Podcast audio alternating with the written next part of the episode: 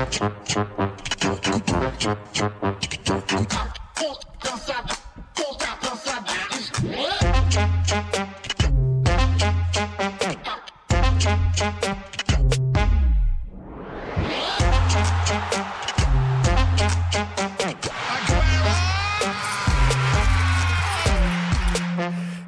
Pladsen i Brøndby er midlertidigt afværet, da man på udebane i parken slog FC København 0-1. Og derved lignede FC Nordsjælland et hold, der skulle genindtage førstepladsen i Superligaen i cirka to timer, før de måtte se sig besejret af AGF, som jo nærmest har meldt sig ind i mesterskabskampen.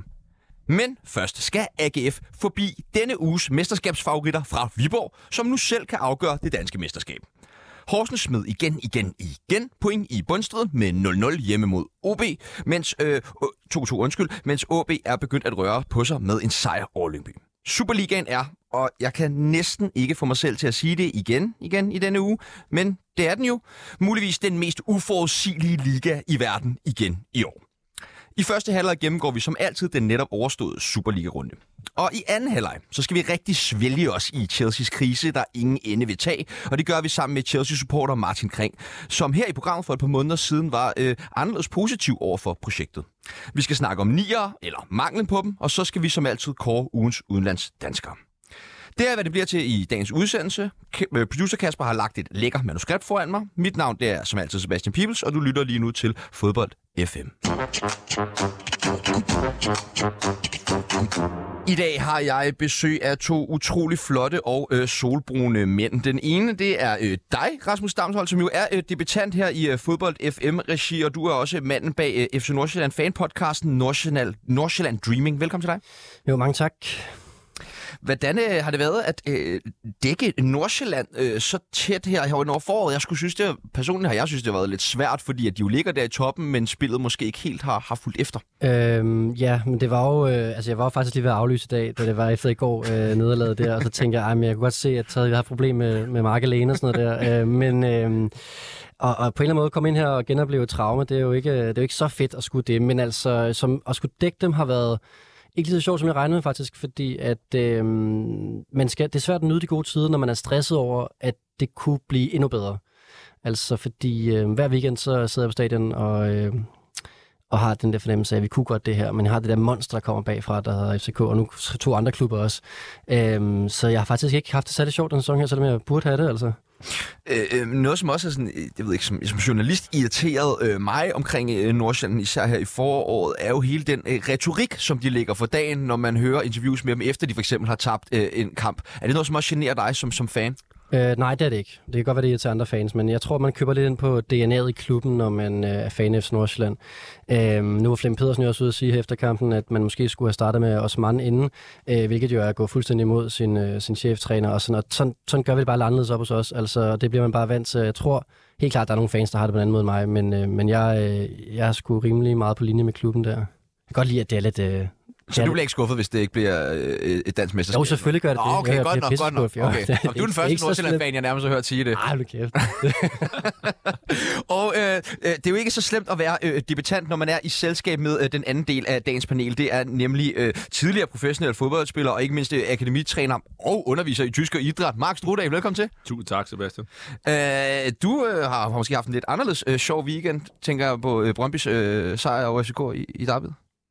Ja, altså, jeg synes jo altid, det er spændende, de der Darvis, de har jo deres eget liv, og øh, vi var et par gutter jo op til kampen, hvor de var meget negative og havde dømt, dømt Brøndby ude til, med 5-0 nederlag og 6-0 nederlag, og sagde, ah, men tag det nu roligt. Jeg har været med en del af de her Darvis, både som spiller og træner, og det, de, er, de har helt deres eget liv, helt deres egne kampe, og det blev det jo også til. Øh, og jeg synes, det var et meget godt udtryk igen, og det kommer vi sikkert også ind på, det her med, at det er typiske det lå til, til Brøndby, det er, her møder de modstandere, som selv skal skabe kampen og komme frem, og Brøndby kan være mere kompakte, spille på omstillingerne. Og så et FCK-hold, der har rigtig svært ved at åbne op for kompakte hold i øjeblikket på den sidste tredjedel, og også rent afslutningsmæssigt heller ikke for det ud af det, som de burde, og det kan vi nok også snakke om, du, sådan, du nævnte noget med ja. nier og sådan noget, ikke? Så jeg havde en, en jeg havde en, en fin weekend, øh, og man kan sige, øh, selvfølgelig øh, er der Brøndby-DNA i, i blodet på mig, det er klart, men, men som træner, der er man jo lidt... Øh, Ja, man er jo lidt skadet af sit... Uh, sit uh, vi, ge- vi gemmer lidt af nørderiet. Man, man, man analyserer kampen i stedet for.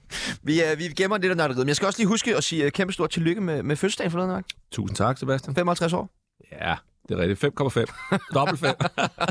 sagde jeg for meget der? Nej, overhovedet ikke. Der var allerede mine kære kollegaer, nu siger jeg kære, som sagde dagen efter første sagde, ja, nu er det jo nærmere de 60, end du er de 50. Prøv jeg bliver, 30, jeg bliver 30 på lørdag, så vi kan, vi kan deles lidt om den der smerte ved at blive ældre. Prøv, vi, skal, vi skal i gang, og det gør vi. Vi starter ud med det, som vi altid gør, skulderklap og takling. Og lad os starte over øh, debutanten. Rasmus Damshold, hvad har du taget med af skulderklap til os i dag?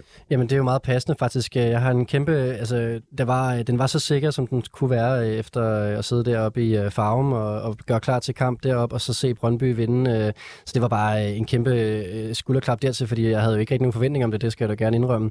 Så det var en rimelig nem øh, øh, skulderklap, og... Øh, og, øh, og, og godt gået, synes jeg. Altså, jeg ved ikke, om vi skal komme ind på det nu, men, øh, men jeg sad faktisk og så lidt af kampen øh, som optag til at skulle øh, se Nordsjælland-kampen, og var faktisk øh, ret imponeret. Altså, FCK starter jo med at, øh, at spille, som man regner med, de ville gøre.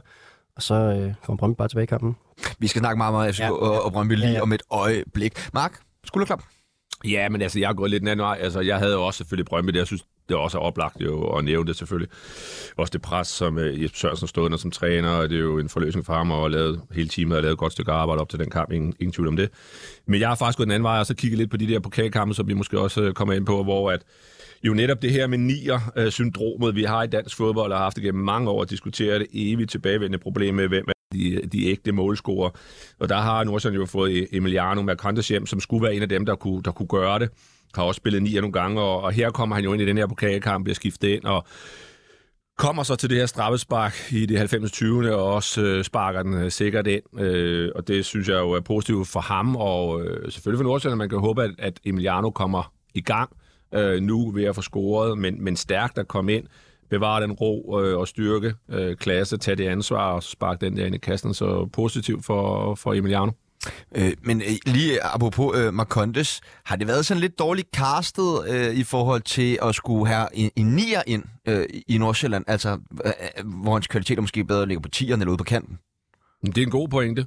Altså jeg vil sige, Emiliano synes jeg som type kan, kan spille øh, flere positioner. Øh, det er jo også et, et klassisk udtryk for en moderne fodboldspiller, og det synes jeg, Emiliano kan. Men jeg har jo igen, og det ved jeg godt, det er, jo, det, er jo, det er jo selvfølgelig min kæphest det her med, at jeg kunne godt tænke mig nogle gange, at vi specialiserede spillerne lidt på en position, så de fik øh, tid til at fordybe sig og specialisere sig, blive dygtige til noget. Også dygtigere end gennemsnittet, så det ikke er sådan lidt all-round det hele. Øh, men jeg kan se Emiliano på, på flere positioner, som du siger, både på tier, og han har også spillet lidt hængende som kant, hvor han falder ind øh, og bliver en midtbanespiller, ikke? og så også som nieren.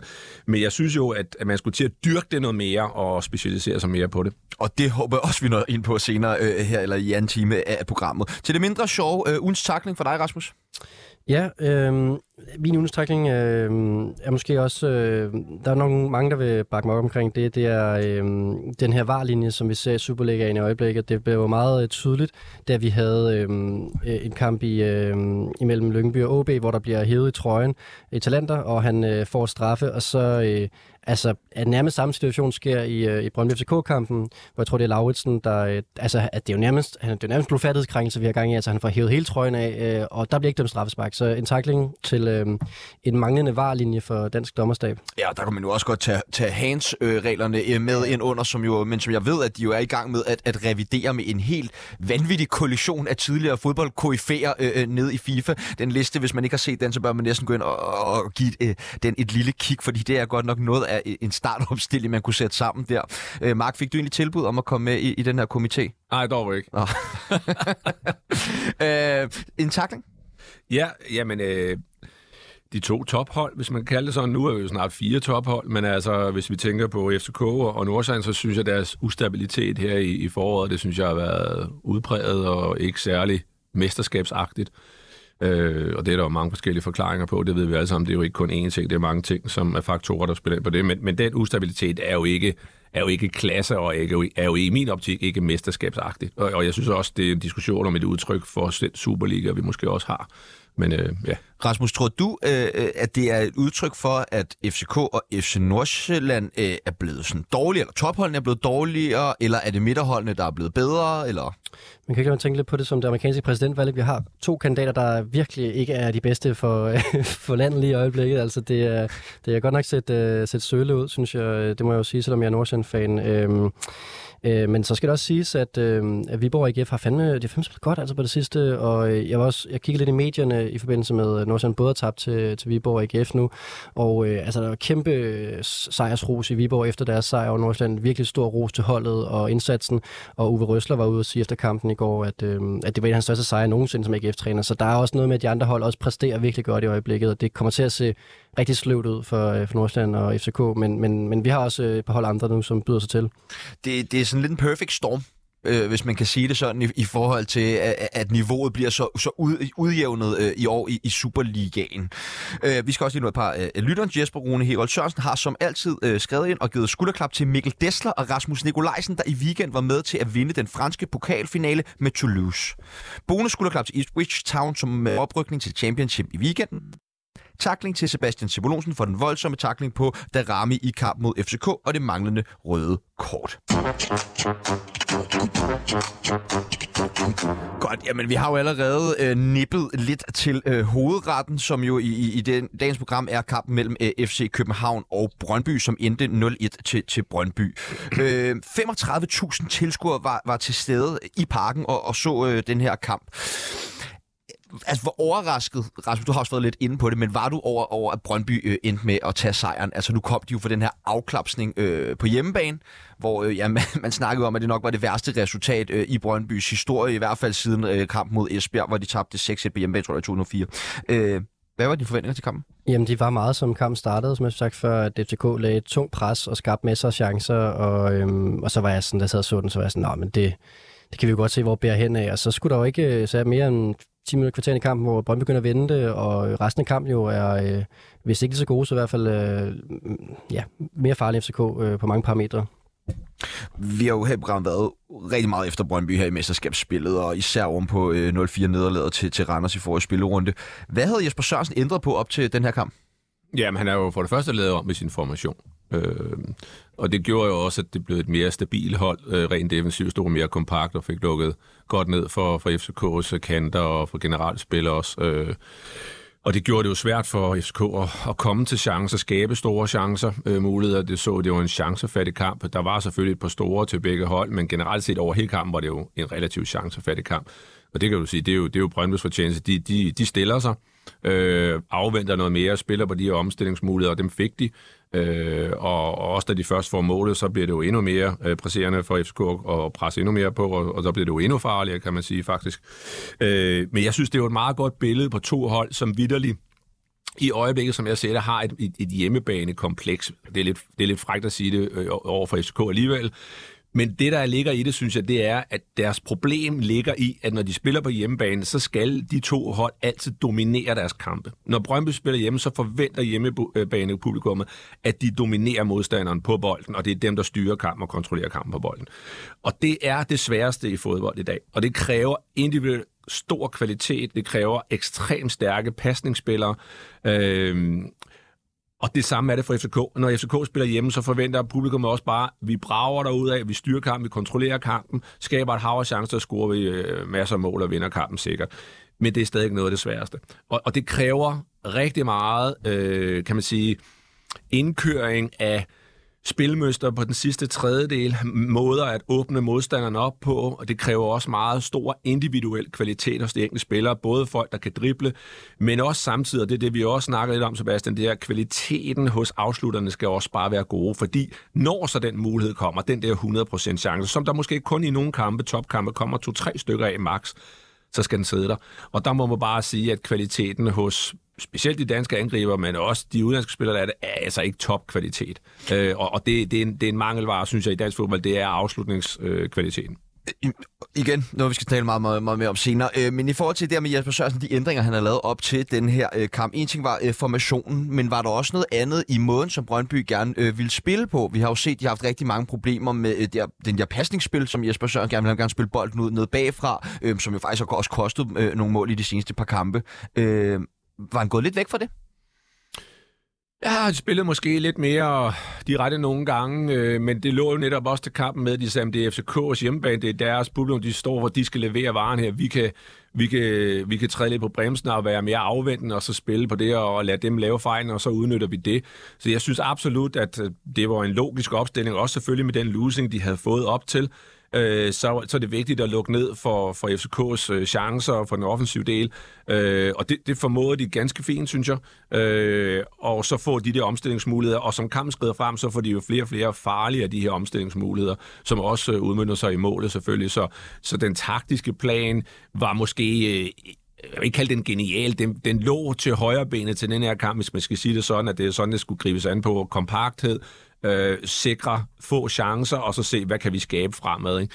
Og det synes jeg, de formåede godt, og de fik taget de løb rent offensivt, der skulle til, brugt, bragt de spillere i, øh, i spil, som var dygtige i omstillingsspillet, en Wallis, og så har det jo stadig, som ligger derinde, hvor han skal ligge, som vi også ser på målet, og så kan vi igen diskutere, at forsvarsspillet FCK var piv ringe, fordi der var jo folk nok hjemme i boksen, ikke?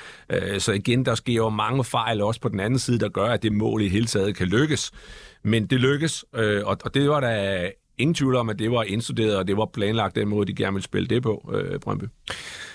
Rasmus, øh, Mads Hermansen han blev jo sådan uofficiel matchvinder, da han øh, snuppede Vafrus øh, straffe sidst i opgøret. Øh, først og fremmest, hvad synes du om det var et dårligt sparket straffe? Det var kun en dårlig spark. Altså. Ja, med, og øh, han blev nærmest også matchvinder i, i, øh, i farven. Altså i hvert fald man of the match for Brøndby dengang, selvom de tabte, øh, fordi han redde jo også straffespark mod os. Øh, hvad hedder det, øh, han, han læser den bare fuldstændig rigtigt, og så sparker Varbro så også alligevel rigtig dårligt. Det er næsten som om, selvom Varbro satte den længere ud, så har han stadig haft den, fordi øh, jeg ved ikke, om jeg er enig med men han, han har set den. Altså, han har godt set, at han sparket den dernede. Øhm, er det så virkelig dårligt udført af Varbro oven i hatten? Det er, det er vildt. Men lige præcis Varbro er jo... Øh, det er lidt sødt, det er ham, der får, øh, hvis med FCK-briller, det er ham, der får øh, den mulighed, fordi at det er ligesom at ham, der skulle være klippen øh, i kampen mod Nordsjælland, hvor han kommer ind, og øh, i et forsvar, der virkelig sejler mod Nordsjælland, der kommer han ind med noget, noget stabilitet og noget, øh, noget viljestyrke, som, som der virkelig mangler det der FCK-forsvar i øjeblikket, så det er ham, der brænder den. Det var også ekstra, øh, ekstra nederen for dem. Mads Hermansen her, er han øh, Superligans bedste målmand lige nu? Ja, men øh, ved du hvad, jeg hørte jo i sidste udsendelse snakke omkring Andreas Hansen, hvor overvurderet han var, og... Øh... Kasper sidder og jubler ude Det er jo meget hans vendetta. Ja. øh, men Mads Hansen er rigtig god målmand, og er måske den bedste i Superligaen nu. Det, det håber jeg, jeg håber ikke, der findes så mange Nordsjælland-fans, der med nu. Ah. Ja, men hvis man ser, hvor ung han er, altså jeg sagde det tidligere, når man så, hvor ung han var, og også spillede de europæiske kampe, og med den ro, og det mod, han spillede med, så var der ingen tvivl om, at han havde et kæmpe, kan man sige, udviklingspotentiale, råpotentiale til at blive en rigtig, rigtig dygtig keeper, også på højst niveau. Så jeg synes, man ser i hans alder taget betragtning, så er det flot der, hvor han har været tidligt og kunne spille med den ro og self-confidence og, og mod. Øh, og øh, også med fødderne, som vi siger, en ting er hans, hans evner på stregen og, og som målmand, men også i spillet med fødderne øh, er han ganske dygtig. Øh, jeg synes også, Andreas Hansen, det, det sagde allerede, at det var et godt køb dengang, at de fik ham til Nordsjælland, øh, når de tog Nikolaj tilbage øh, fra Sikkerborg, som også er pivdygtig på fødderne. Øh, vi har også en Jesper Hansen i AGF, som er dygtig med futterne øh, og passer til de der hold, der gerne vil spille. Øh, så jeg synes, der er flere okay keeper, men med den alder, der må jeg bare sige, ja, i øjeblikket der er han den bedste, synes jeg. Hvem vil du øh, mindst stå over for, dengang du var angriber af de øh, nuværende målmænd i Superligaen? Er de nuværende? Ja, Grabara, Hermansen, Hansen. Ja, det er et meget godt spørgsmål. Der, er, der er ikke nogen af dem, der jeg vil være nervøs for, kan sige. Selvfølgelig er det et dumt spørgsmål. Altså, hvad, bilder jeg mig ind overhovedet og spørge, spørge Ej, men, men jeg tror altså umiddelbart, at den mest modne af dem er jo Grabara, synes jeg. Altså, øh, mest erfaring og sådan ting, og øh, har også noget pondus, noget udstråling nu, hvor de andre godt kan lægge på. Øh, Hansen er jo en meget rolig fyr, en rigtig god fyr, men lidt mere flematisk, lidt mere rolig, øh, og, og, og masser ung, kan man sige, stadigvæk, og kan lægge meget på, på hans udstråling og sin power. Øh, for det har han i sig, så jeg tænker, at han kan udvikle sig så meget mere øh, på det punkt også. Øh, fordi jeg tænker lidt på en øh, en Kasper Schmeichel og Peter Schmeichel, der jo havde den der voldsomme power, når de stod i målet, både med at dirigere og råbe på de andre, og have den der fysiske udstråling, øh, hvor de skaber frygt også på den måde, de agerer på. Ikke?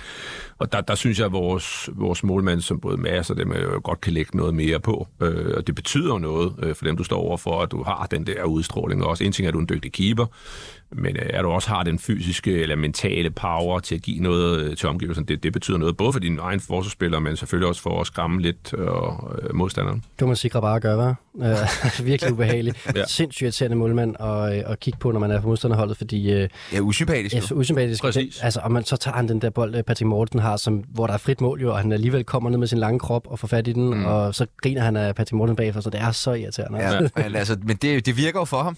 Altså, ja, det gør det, men det er også der, hvor jeg siger, at jeg synes, at han er en fod foran øh, ja. på den der ikke? Altså, Helt klart. konto. Øh, øh, og han minder mig lidt om øh, en, en, en argentinsk verdensmester også, lidt i hans øh, fremtoning og attitude og sådan noget. Bare med adgang til Twitter også. ja, ja, præcis. øh, inden vi lige vender blikket øh, mod de, de hvideblussede fra, fra København, altså, så gad jeg godt lige høre, måske der Rasmus, øh, altså, kan Brøndby bruge det her resultat? Er der noget sådan at bygge videre på, især sådan det spilmæssige i kampen, som de har grebet lidt anderledes an, eller er det så meget derby det her med, det lever så meget sit eget liv, så, så det er bare et enkeltstående, og så er det tilbage til... Nej, det er, jo, det er jo fedt det der med at kunne sige, at vi prøver at skifte formation og gøre nogle ting anderledes, så virker det rent faktisk. Det er jo en virkelig god måde at prøve at komme videre på, men der sker bare så mange ting i Brøndby i øjeblikket, og de øh, mine venner, jeg har, der er Brøndby-fans, øh, altså de er jo helt slukket i øjeblikket med hele fansituationen og øh, det sportslige, der er jo intet, der kører. Altså det er jo et stort sort hul, så at få den her sejr, det man kunne se også på spillerne bagefter, meget det betød for dem. Det var, det var godt nok vildt. Og øh, lige i øjeblikket, hvor de er så langt bagud, så kan man altså godt, øh, godt undre dem det, vil jeg sige. Man kan sikkert købe en eller anden t-shirt med 0-1. jeg var der. det har været bedre med Mads Hansen at lave en t-shirt med ham, når han rent faktisk vinder kampen også. Øh, hvis vi vender blikket mod øh, FC København, så startede hjemmeholdet med et massivt overtag øh, i kampens 45, fem, første 25 minutter. Men hvad ændrede sig lige så, Mark, øh, i, efter de 25 minutter der? Ja, men jeg synes, der er to øh, parametre, det ændrer sig på. Det første er, at FCK jo ikke rigtig får udbytte af det her, øh, det her overtag, kan du sige, spilovertag. Men de får heller ikke skabt de der muligheder, vel? Øh, og det mærker Brøndby jo, altså at, at de lykkes faktisk med den strategi eller taktik, som er belagt op til kampen. Og det er jo klart, at jo mere tid der går, jo mere øh, selvsikkerhed og tro får Brøndby på spillerne. Så for hver minut, der går, så vokser de, og FCK bliver mindre, kan du sige, på en eller anden måde. Ikke? Øh, så det er det forhold, der er. Så man kan sige, Brøndby kommer jo til at tro mere og mere på det, og da de går til pause med det resultat, så er de jo helt afklaret med, det her, det kan godt blive kampen, hvor vi faktisk leverer et resultat. Det er jeg slet ikke i tvivl om. Øh, fordi de overlever de der første kvarter 20 minutter, det gør de jo også i anden halvleg, øh, og, og så er kampen bare åben i de der derbys.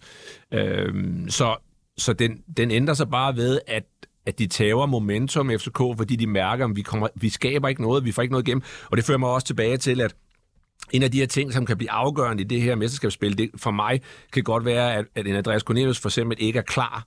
Fordi jeg synes jo netop, at han er jo en klassisk 9-type, og at han byder ind med nogle andre ting, end det FCK har i øjeblikket. De har mange øh, pasningsspillere, de har små folk, øh, som ikke har den fysiske power, man kan drible, har noget hurtigt, og okay, spilforståelse og sådan ting. Øh, men de mangler ham der inde i boksen, som kan gøre noget andet, når tingene ikke virker i første instans, det man havde regnet med. Jamen okay, så går vi til plan B, og det kunne sagtens være en Cornelius, som man med bragt i spil og spiller lidt anderledes, det har vi set igennem mange år, så bringer man ham i spil, lægger et tryk med nogle høje bolde på en helt anden måde i stedet for. Øh, det har de ikke, det momentum. Altså, det har de ikke. Øh, og, og det betyder, at de bliver også let at holde nede øh, og lukke af øh, for chancer. Ikke? Og det er jo med til også at skabe en usikkerhed på holdet, når de kan se, jamen, hvad, hvad gør vi? Der kommer ikke noget andet. Altså, vi bringer ikke noget andet ind. Vi bliver ved med at køre på den her måde. Øh, så, ja. Jeg synes jo også, at det, det, det er lidt et udtryk for det her, og de har så svært ved at løse op for Brøndby. Altså, hvor afhængig det er af Darami. Ja. Øh, det er, hvis, altså, når han ikke rammer dagen og rammer de her øh, tårnhøje øh, individuelle præstationer, så er det bare mm. svært, og så kommer der bare ikke så meget kreativt fra, fra det her øh, øh FCK-hold. Men det er også det, vi snakker om igen, øh, højre siden, ikke? hvor man siger, at det kommer for lidt fra den side, hvis mm. du sammenligner med venstre side med Darami. Men det er også øh, påfaldende, synes jeg, at Darami, ved vi jo alle sammen, er jo rigtig farlig, når han, får, altså, når han har, har et frirum foran sig, når han har meter at løbe på, og kan udnytte sin speed, sin hurtighed, tage et enkelt træk og komme fri at spille ind. Ikke? Men igen, det er klart, at jo mere kompakt en modstand de møder, jo mindre rummene bliver, jo smærere bliver det også for en Darami. Fordi så er det ikke løbemæssigt, han skal. Så skal han ind og drible, finde eller placere et spark eller et eller andet. Ikke? Så bliver det igen noget andet. Øh, så det kræver at hive noget andet op af hatten, også i de kampe, hvor du møder et meget, meget kompakt hold, som Brøndby gjorde stå i parken. Ja, generelt er problem for FCK, de gange, de har mødt hold, der, der, der, der har gået ned på banen. Altså det, det har de virkelig haft svært ved Nordsjælland jo også, øh, med ja, den her, øh, det her slutspil her. Og, øh, og så er det jo ikke nemmere for Drame, at når det, alle godt ved, at det skal komme fra ham, så er det jo også bare dobbeltdækning på ham, eller være ekstra opmærksom på om Det gør det heller ikke nemmere. Men jeg synes slet ikke, det er FCK's eneste problem faktisk. Jeg synes helt klart, at forsvaret ser lige så øh, ud. Nu var lidt inde på det før, men det her med at spille med en Valdemar Lund, som altså laver sine fejl, og som er blevet skiftet ud flere gange. Altså, det er jo alligevel sjældent, man skifter så meget midterforsvar, som de har gjort i FCK. Og øh, den måde, de starter ud på op i farven øh, med Valdemar Lund og Kevin Dix i midterforsvaret, og det ligesom skulle være den bedste løsning, det, det er jo lige nu heller ikke mesterskabsforsvar med en bak og en helt øh, ung, uprøvet midterforspiller. det, man kan sige lige for at tilføje, at det er jeg enig altså, og, og man ser også nogle ting, nogle tendenser, som man ikke typisk, som har været meget atypisk i hvert fald i FCK, det er standardsituationerne, hvor de har været uhyggelige på med deres fysik, øh, både defensivt som offensivt. Det har de ikke. De ser faktisk mere skrøbelige ud og sårbare ud, også på de defensive standarder, hvor de har taget imod mål, og store chancer faktisk, hvor det virker ukoordineret og ustruktureret, hvor jeg har tænkt, hold det op, altså et tophold, som er, står så skidt på defensiv standard, hvor man er, burde jo være i ja, både positionel og numerisk balance, så, så ser det altså ikke godt ud, synes jeg. Men starter de defensive problemer for FCK faktisk ikke endda lidt højere op i banen, i og med, at de måske mangler lidt mere ballast på den centrale midtbane til, til at dække af øh, foran forsvarsspilleren. Ikke fordi også, at, at, at forsvarsspilleren er fuldstændig uden skyld i, i Det er fedt, hvis vi kan konkludere, at de både er dårlige på midtbanen og i forsvar og angreb. Det kan jeg godt lide, hvis vi mangler bare men, men, men, helt ærligt, det er vel ikke helt off, altså det vi sidder og snakker om med nu, at, at FCK er bare ikke der, øh, hvor de egentlig bør være. Altså det er jo en sæson, hvor mesterskabet om nogen er billigt øh, i Superliga. Det er det. Og FCK, altså lige nu er de ved at blive indhentet af Viborg. Altså Viborg ja. kan selv afgøre, at ja. der er noget med noget målscore selvfølgelig, der ja. virkelig skal score skadin mange mål fra Viborgs side, men i princippet kan Viborg jo selv afgøre det danske mesterskab. Og der vil jeg godt, vi love hinanden, hvis Nordsjælland skulle gå hen og vinde mesterskabet, så gider jeg ikke høre det bagefter, der med, at det var billigt til salg mesterskabet. Altså, det, gider, det gider jeg altså ikke høre på, det vil jeg godt lige sige. Det er altid det, svært at mesterskabet. Det kan vi godt lave som gentleman agreement ja. om, øh, at vi muligvis ikke går ned i. øh, men men, men øh, jeg tænker også på, øh, hvor meget af det her par, hvor meget peger pilen på PC? Fordi så har man for eksempel købt sådan en spiller ind som øh, Gonsalves, som jo nok skulle være en, en, en, en hvad skal man sige, mod, ikke modpol, men øh, en hjælpe der ramme på den anden side. Altså kan, så det ikke helt som alt spillet blev over i venstre side, men højre side ligesom også fik noget, noget ballast. Det har han været, som Kasper skriver, altså fuldstændig ligegyldig præstation i går, og han ved slet ikke, hvad han kan. Altså, mm. Nej, øh, og nu kan man sige, nu scorer han, så vidt jeg husker, op i, i Nordsjælland i pokalen, ikke? så der får han jo i hvert fald øh, kommer ind på, på målscorer-tavlen der, kan man sige. Men, men det er rigtigt, det jeg synes, der igen er, er tankevækkende det her, det er jo tankerne bag de køb, de gør. Der er to ting for mig, der, der spiller ind her. Den ene er, at det er unge spillere, og øh, som er, altså, skal stadig udvikle sig. Øh, det er ikke som det var lidt førhen, hvor man købte mere færdige spillere til at skabe et resultat her nu. Nej, man satser også på unge spillere, man satser også på salg. Og når man gør det, så ved man også bare, at præstationerne bliver mere svingende, og det er jo så også det, vi ser i øjeblikket. Øh, så for mig er der ikke noget, øh, hvad kan man sige, overraskende der. Jeg havde ikke forventet øh, selv, at, at FCK ville stryge igennem denne her, det her forår øh, stensikkert. Jeg var ikke i tvivl om, at det ville blive svingende lidt, eller Nordsjælland også, hvor der også er mange unge spillere. Og selvom de er inde i deres spillestil, så vil de stadig svinge deres præstationer. Og det er også det, vi ser hos FCK. Unge spillere, der bliver smidt ind, og det koster på præstationen. Du får mere svingende præstationer, og så jeg siger, der bliver du også nødt til at gøre meget mere på den individuelle del hos de enkelte spillere, for de er stadig en udviklingsfase. De skal rykkes meget mere, både på deres udviklingsområder, men også kompetenceområder. Og i øjeblikket synes jeg, at det halter voldsomt øh, på individuel kvalitet, specielt på den sidste tredjedel, specielt på afslutningsdelen. Men skal vi regne med at se FCK som øh, mere og mere et udviklingshold?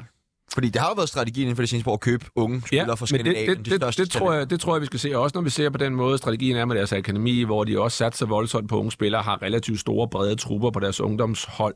Det er jo, fordi man gerne vil have så mange talenter ind som muligt, og have noget at vælge imellem, men også have tidlige salg, og også gerne have relativt unge spillere ind omkring deres første hold. Så jeg tror klart, at vi har set en, en anderledes tendens i FCK her de sidste par år med, at, at der skal altså også være salg af unge spillere, der skal til. Og det gør jo også bare en effekt på første hold, og det er der slet ingen tvivl om. Men det må du være glad for at høre.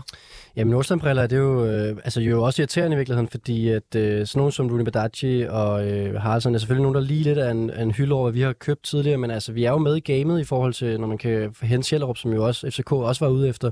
Så det er jo lidt det samme, vi konkurrerer om, og der har FCK bare de flere penge. Hvis vi køber en strategi, så øh, kan de jo godt overbyde os. Øhm, og jeg synes også, det, det, det er virkelig også lige på marginalen, det der med, nu står vi og snakker, at FCK's trup slet ikke er god nok på nogen punkter.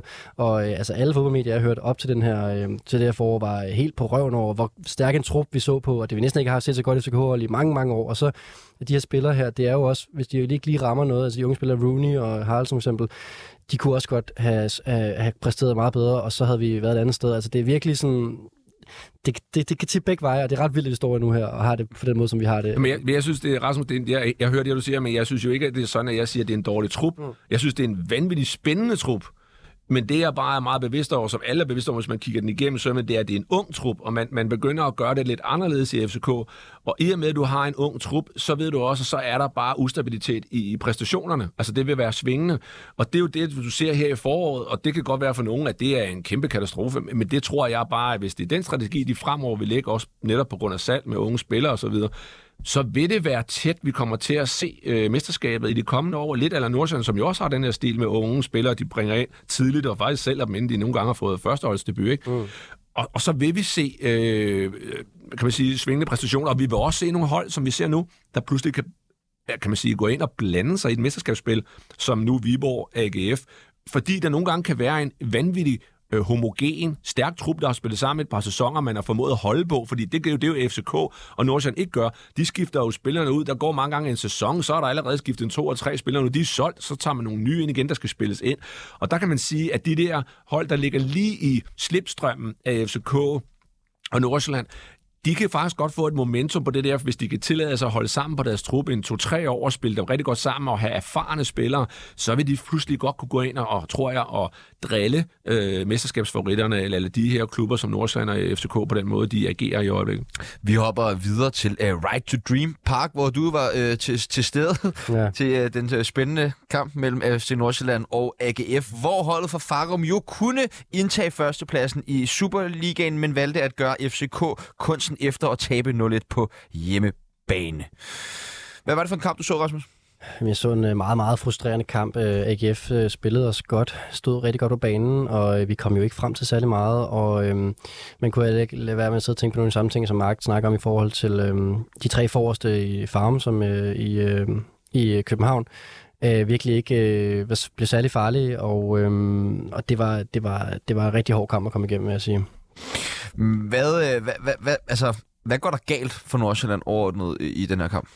Ja, altså det nemme vil jo være at sige, at man har valgt de forkerte op foran. Altså, øhm, at øh, på dagen øh, er det det forkerte kastet. Altså, vi havde Mads Christian Hansen, der virkelig har en off day. Jeg synes faktisk også ikke... Altså, jeg synes ikke, han spiller en særlig god kamp i pokalen mod FCK. Jeg ved godt, at han scorer. Men, øhm, men det synes jeg var, øh, var måske en fejlcasting til dagen. Øhm, Hvorfor?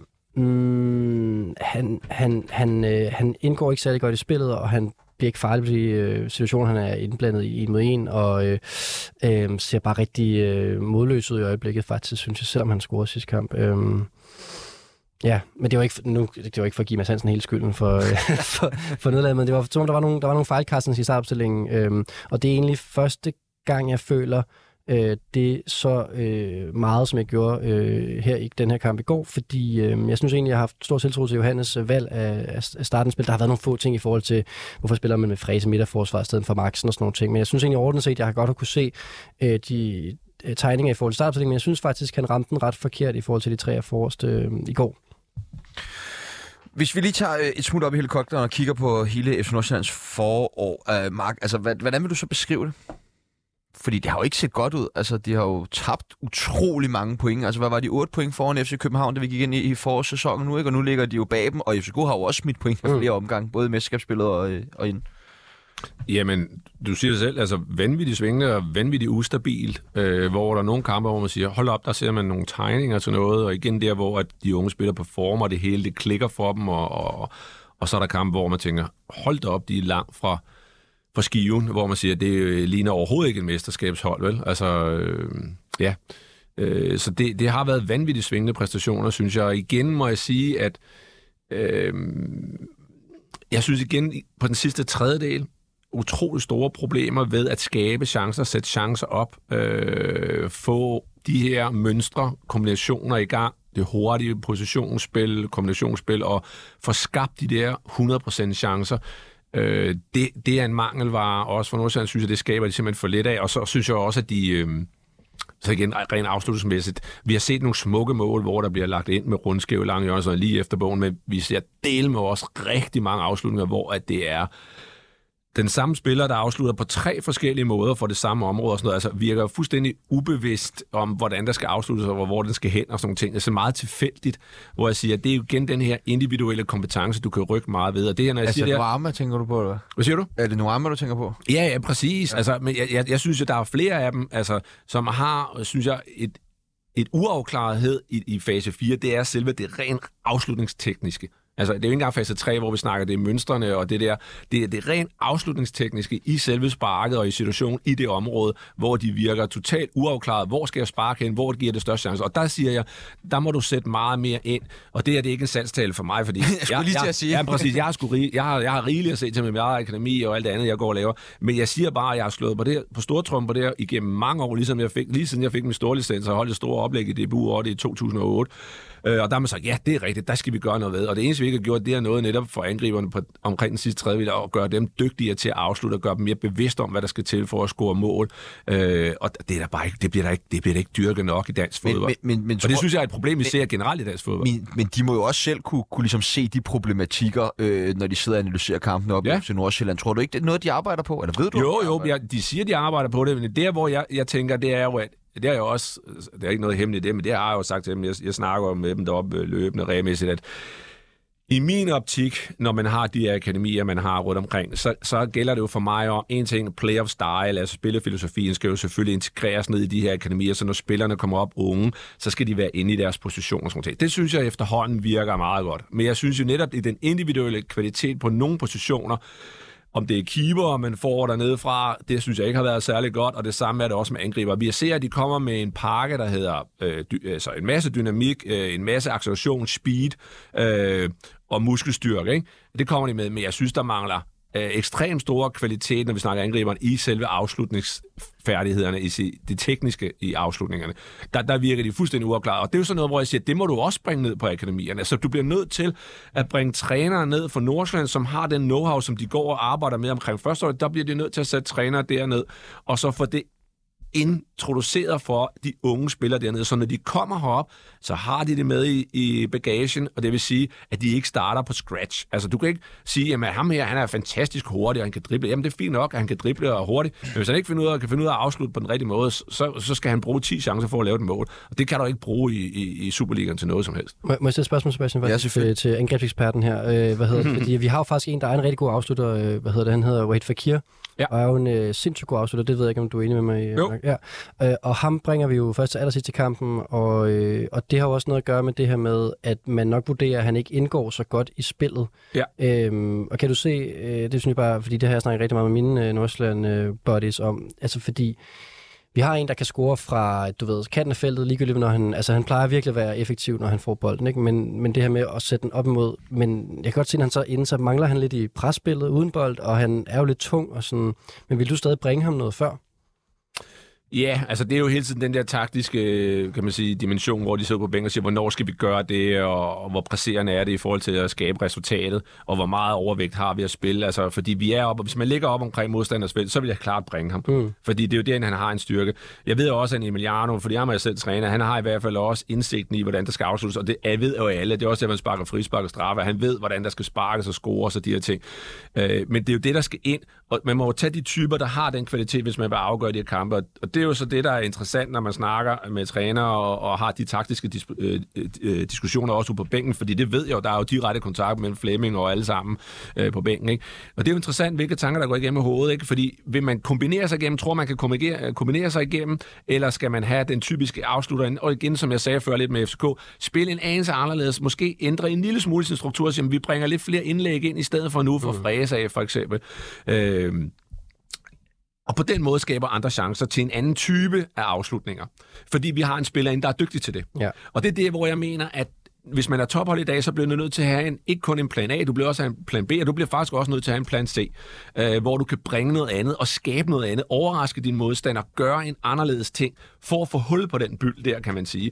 Øh, og jeg ved godt, det er den evige diskussion, der altid er, fordi man siger, at jeg tror så meget, som, som cheftræner tror man så meget på sit koncept, som siger, vi kan det her, vi er så meget dygtigere modstandere, så det skal nok lykkes, og det kan godt være, at det først sker i fire minutter overtid, men vi gør det. Men nogle gange, når du har set det over lange kampe, og vi har set de her svingende præstationer, der er skabt så få chancer der, så bliver du også nødt til at tænke i plan B og C, synes jeg, og gøre noget anderledes. Et hold, som øh, har en velfungerende angriber i modsat så mange andre hold øh, i Superligaen, det er jo holdet fra Smilersby AGF øh, med Patrick øh, Mortensen i, i spidsen. Ja.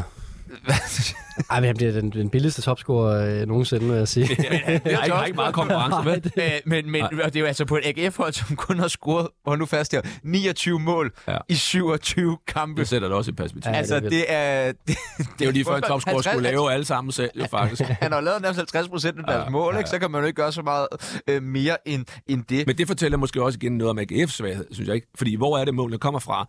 Jamen, vi ved, når Patrick Morten ikke er der, så, så, så er det relativt let at dæmme op for, så ved man godt, hvad der er og hvad der ikke er. Ikke? Øh, og man ved igen, at, men det viser også noget, hvor meget en mand netop kan gøre i forhold til det, du siger, Rasmus, med, hvis man får den rigtige ind i det boks.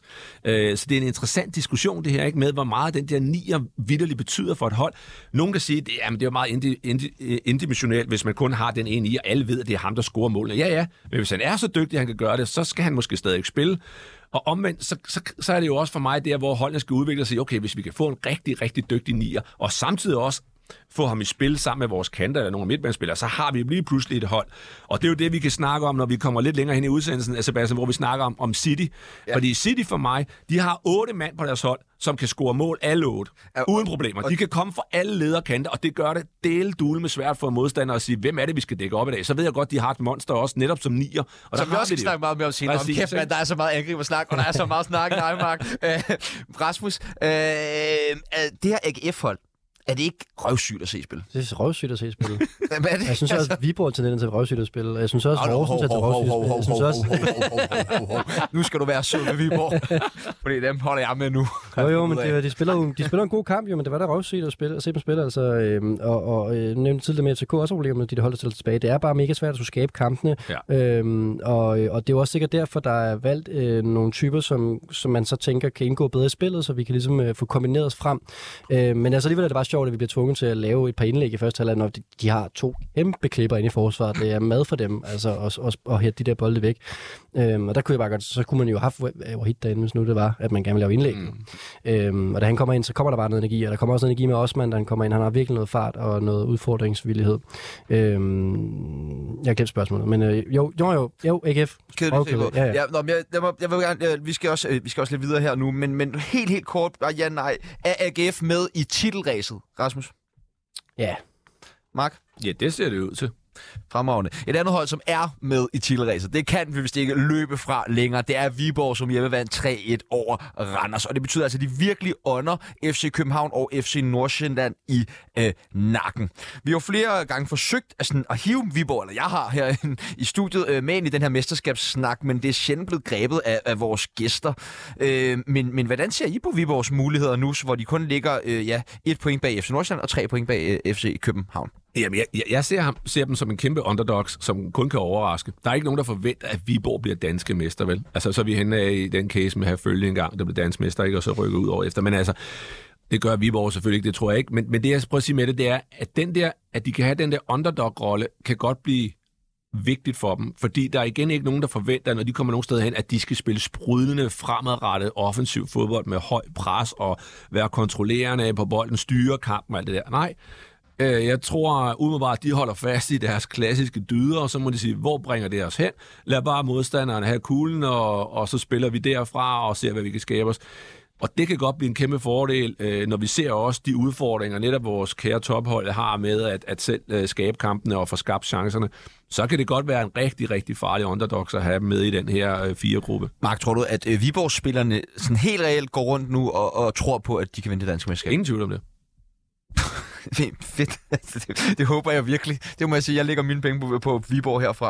Øh, Rasmus, hvor overrasket var du over, at, at Viborg sådan relativt overbevisende slog det her Randershold, som ellers har haft ret god tur i den, og jo lige kom fra et 4-0 sejr på udebane over Brøndby? Jeg er ikke så overrasket, vil jeg sige, fordi at, øh, de har godt nok set gode ud, Viborg, og øh, jeg vil næsten hellere møde FCK i øjeblikket, end at møde Viborg, jo. Altså, det siger jo meget. Øh, jeg valgte så faktisk at se øh, OB, øh, hvad hedder det, øh, Lyngby-kampen, så jeg kunne bare øh, prøve at se på en anden skærm, at øh, det, det, var, det var slet ikke, ikke så spændende, spændende over i den der øh, Viborg-kamp der. Så. øh, hvad, øh, hvad, hvad vil det koste dansk fodbold, altså hvis Viborg de nu ender med at blive nummer et og skal ud i at spille Champions League repræsentere Danmark?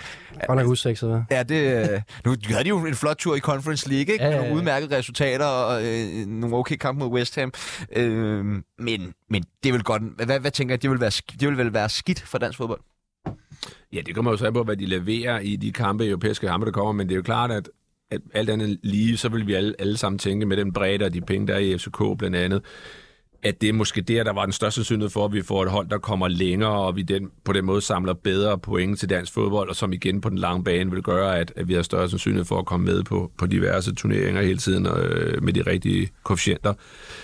Øh, så umiddelbart lige, så har vi jo mange sagde det jo også dengang, at vi med Nordsjælland blev danske mester i 2012, hvor man sagde, øv, sagde der mange, øh, at øh, vi stjal mesterskabet. Der var der nogen, der siger, øh, også en periode, hvor FCK var i en lidt turbulent tid, og der slog vi øh, til i Nordsjælland dengang og, og tog titlen, men meget fortjent og også spillemæssigt øh, overbevisende. Ja, det er godt, blive enige om. Ja, præcis, men, men vi havde det selvfølgelig svært. Øh, I får også en dynamitpulje, får vi direkte i Champions League-gruppespil, ikke? Øh, og, og der er det klart, der hiver vi jo ikke andet end et enkelt point hjem. Øh, det kan man sige, det, det, det giver jo ikke så meget til dansk fodbold. Og der, det gav en masse erfaring til spillerne og til holdet og til Nordsjælland, som var uendelig vigtigt for dem, øh, for hele klubbens historie og historik.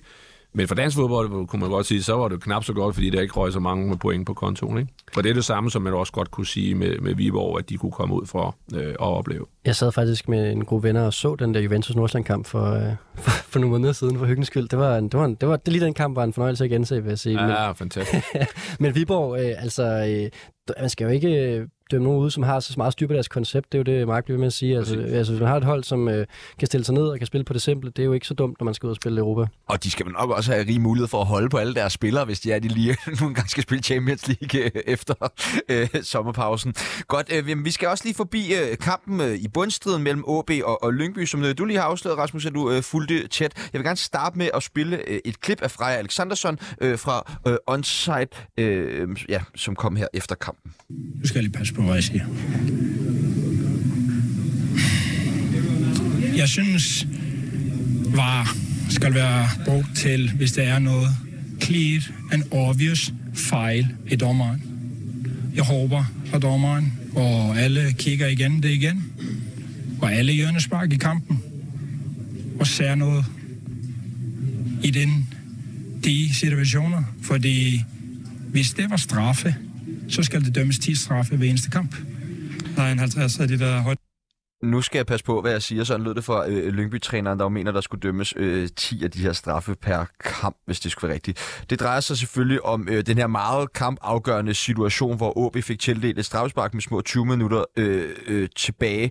Øh, Rasmus, vil lige fortælle os om situationen? Jamen, det var min takling faktisk jo, altså ja. det her med, at øh, der er en situation, hvor Talander bliver hævet ned, men han starter faktisk, nu kan jeg ikke huske, hvad- hvilken forspiller det er, men at hive i en Lyngby-spiller også selv, og ligesom starter situationen, og jeg synes egentlig, altså den kan godt dømmes, men det er kun fordi, at det så i Brøndby FCK-kampen ikke bliver dømt samme situation, som jeg egentlig synes var mere tydeligt, så var det bare sådan, okay, hvad er så linjen her, ikke? Øhm, og jeg forstår, jeg synes, det var et ret øh, fint interview her, øh, meget øh, ærligt, og jeg kan godt lide faktisk, øh, og det er bare ikke passe på, at man siger Nordsjælland fan, men jeg kan faktisk godt lide... Nej, øh, men hvem kan ikke lide ham? Han det virker fandme så sød og det det. sympatisk. Det altså. det. det, er det. Øh, Så jeg forstår godt frustrationen, også især på grund af kampen. Altså, det var øh, et rigtig dårligt kamp, øh, som det jo skal være, sådan nogle øh, nedrykningskampe der, men, øh, men Lyngby var klart bedst jo. Altså, så jeg forstår godt endnu mere frustration. Lyngby er jo altid bedst. Altså, Jamen, det er jo det- vi har lært her i forårssæsonen. Lyngby er jo fandme nærmest altid bedst. Altså, øh, Okay, men så lad mig bare gå lige ud i forhold til det med Lyngby Ja, og kærlighed, kom og sådan noget, fordi, øh, at, og det kan godt være, at jeg ikke længere må lave Nordsjællands fan podcast, når jeg har sagt det her, men jeg håber faktisk lidt, nu er det nok slut, men jeg håber skulle Lyngby overleve, det må jeg sige.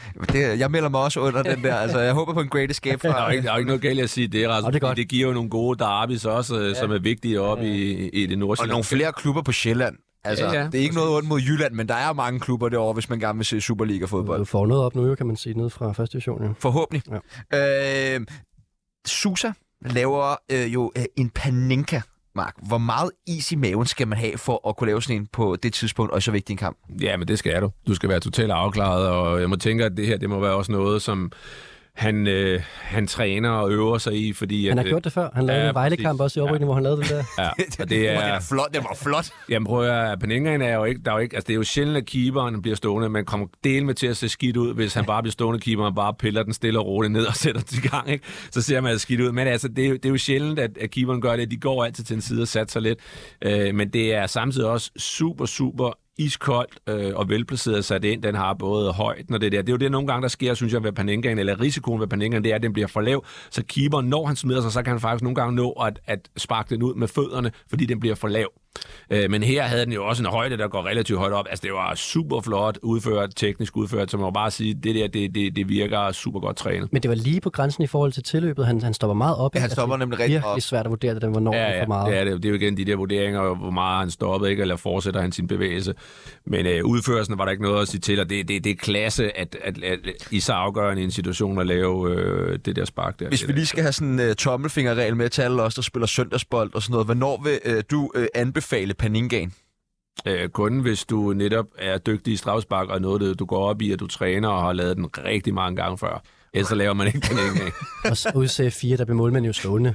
De ved jo godt, at de synet for den De når ikke at falde. Nej, nej. Det ser fuldstændig sindssygt ud, hvis man kaster sig før tid i, i serie 4.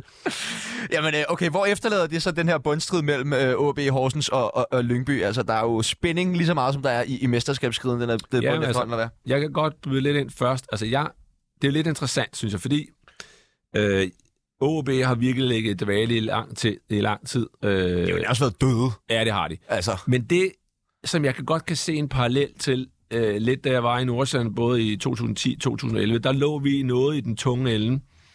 Og øh, der var faktisk mange trænere, der ringede til, til mig på det tidspunkt og sagde, Mark, du bliver nødt til at, at snakke med, med trænerteamet om, at I skal, I skal lade den der pokalturnering falde. Altså se at komme ud af den, og samle al jeres energi til at overleve i Superligaen. Men det, der var interessant for os dengang, det var faktisk, at vi kunne mærke på truppen, på spillerne, at det, der gav dem masser af energi og et energiboost og en tro på tingene stadigvæk, og de gerne ville træne og var tændt, det var faktisk, fordi vi stadig var med i pokalturneringen. Fordi alle vil gerne være med i en pokalfinale, fordi den er så speciel øh, og historisk. Øh, så det gav faktisk en masse drive til Superligaen. Og det er det, jeg vil sige med, med OB, det er jo, at de er i den her øh, pokalsemifinale, hvor jeg tror, at der ligger rigtig meget energi for dem at hente der, fordi at der er så mange spillere, der siger, at det her, det kan, det kan måske redde vores sæson, altså komme i pokalfinale, og, og det drive og energi kan også gøre, at de netop løfter sig her til sidst og redder sig også i Superligaen, fordi de også er med og tæt på en pokalfinale. Og et heldigt tidspunkt også at møde øh, Silkeborg på, som jo øh, Præcis. har virkelig har været en nedadgående kurve, hvor OB jo er faktisk på vej den, den modsatte. Ja, det, det er jeg så ikke helt enig i, de er altså ikke spilmæssigt. Altså, ja, nu, nu tror jeg, det er slut. Nu, nu klarer Hors, ja, men nu klarer Horsens frisag, fordi jeg, jeg troede faktisk på, at Lyngby kunne vinde det her, men altså, OB vinder på en redderlig re- indsats, det må jeg virkelig sige. De var, de var, de var virkelig ikke gode, og de får et heldigt straffesparksmål. Jeg, jeg, Men det er vel også det, der skal til i de her, de her bundkampe her, ikke? Altså, Jo, jo. for Lyngby kan man jo sige, hvor mange kampe har de ikke Ja. været det bedre hold, men ikke fået noget med derfra, Det ikke? er rigtigt nok, men de rykker også begge to ned, kan man sige. Så det er jo... Det, det gør det. Du Det- kalder en ja, ja. Horsens redning. Ja, ja. Er du enig i den, Mark? Øh, jeg, jeg tror faktisk, som jeg sagde, at OB øh, redder sig. Du tror, OB redder sig? Ja. Spændende, spændende, spændende. Og jeg tror Lyngby, altså, men det er jo... Ej, okay. Jeg ved ikke, om jeg tror, jeg håber øh, i hvert fald. Jeg skal også lige knytte til, at øh, kampen mellem øh, AC Horsens og øh, OB jo sluttede 2-2. Hvis vi lige bliver i pokalen, inden vi er nødt til at lukke ned her for første øh, time. Øh, hvor meget øh, skal de her to hold, altså FC København og FC Nordsjælland, gå efter det her? Fordi de har jo noget, om noget, noget andet på spil end OB. Jamen, jeg havde lidt joket med, at øh, man skulle have sparet Kian Hansen i den første kamp, fordi han er så essentiel for Nordsjælland, og så spille Maxen i stedet for, for at han ikke går i stykker. Øhm, det gjorde man ikke, man satte meget på det, og det har jeg også respekt for, fordi FCK kom over sådan nok op i farven med et lidt reservepræget hold, og man så ændret i det løbende, og tabte så også kampen. Så det var lidt sjovt, at det den vej rundt, og øhm, altså, øh, tænk hvis vi ender med at stå her og snakke om, hvor dårligt Nordsjælland har været i foråret, og så går vi med det dobbelt. Altså, det vil være ret øh, sindssygt. Det ser jo ikke helt usandsynligt ud. Vil du sælge, øh, lige nu, som vi står her, vil du så sælge det danske mesterskab for Nej. Nej. Nej, nej, overhovedet ikke. Nå, okay, så, Nej, men nej. du står, så risikerer du at miste begge ting? Ja. Okay. Nå, men altså, det er jo bare godt at vide, hvor øh, vi står hen på det. Øh, Mark, øh, FCK FC Nordsjælland, hvor er du på den? Ja, i forhold til hvad? Ja, hvem der bliver dansk mester? Øh, jeg tror stadigvæk, at det bliver FCK. Øh, jeg tror til gengæld, at Nordsjælland bliver pokalvinder. Det er hermed øh, givet videre. Det er mere eller mindre alt, hvad vi nåede her øh, i første halvleg af Fodbold FM, hvor jeg i selskab med Max Strudel og Rasmus Stamshold udelukkende har fokus på 27. spillerunde af Superligaen. I anden halvleg, der skal vi øh, et smut forbi Premier League, hvor vi jo skal kigge på mesterskabskamp mellem Manchester City og Arsenal, som ligner at den er blevet afgjort. Øh, vi skal blive klogere på Chelsea's vakkelvogne projekt, og det gør vi sammen med Martin Kring, som jo også tidligere har været med her i Fodbold FM og snakket masser af Chelsea.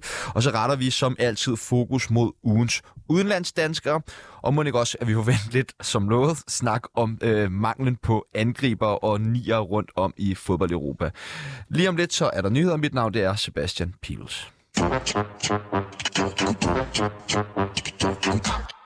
Don't stop Full.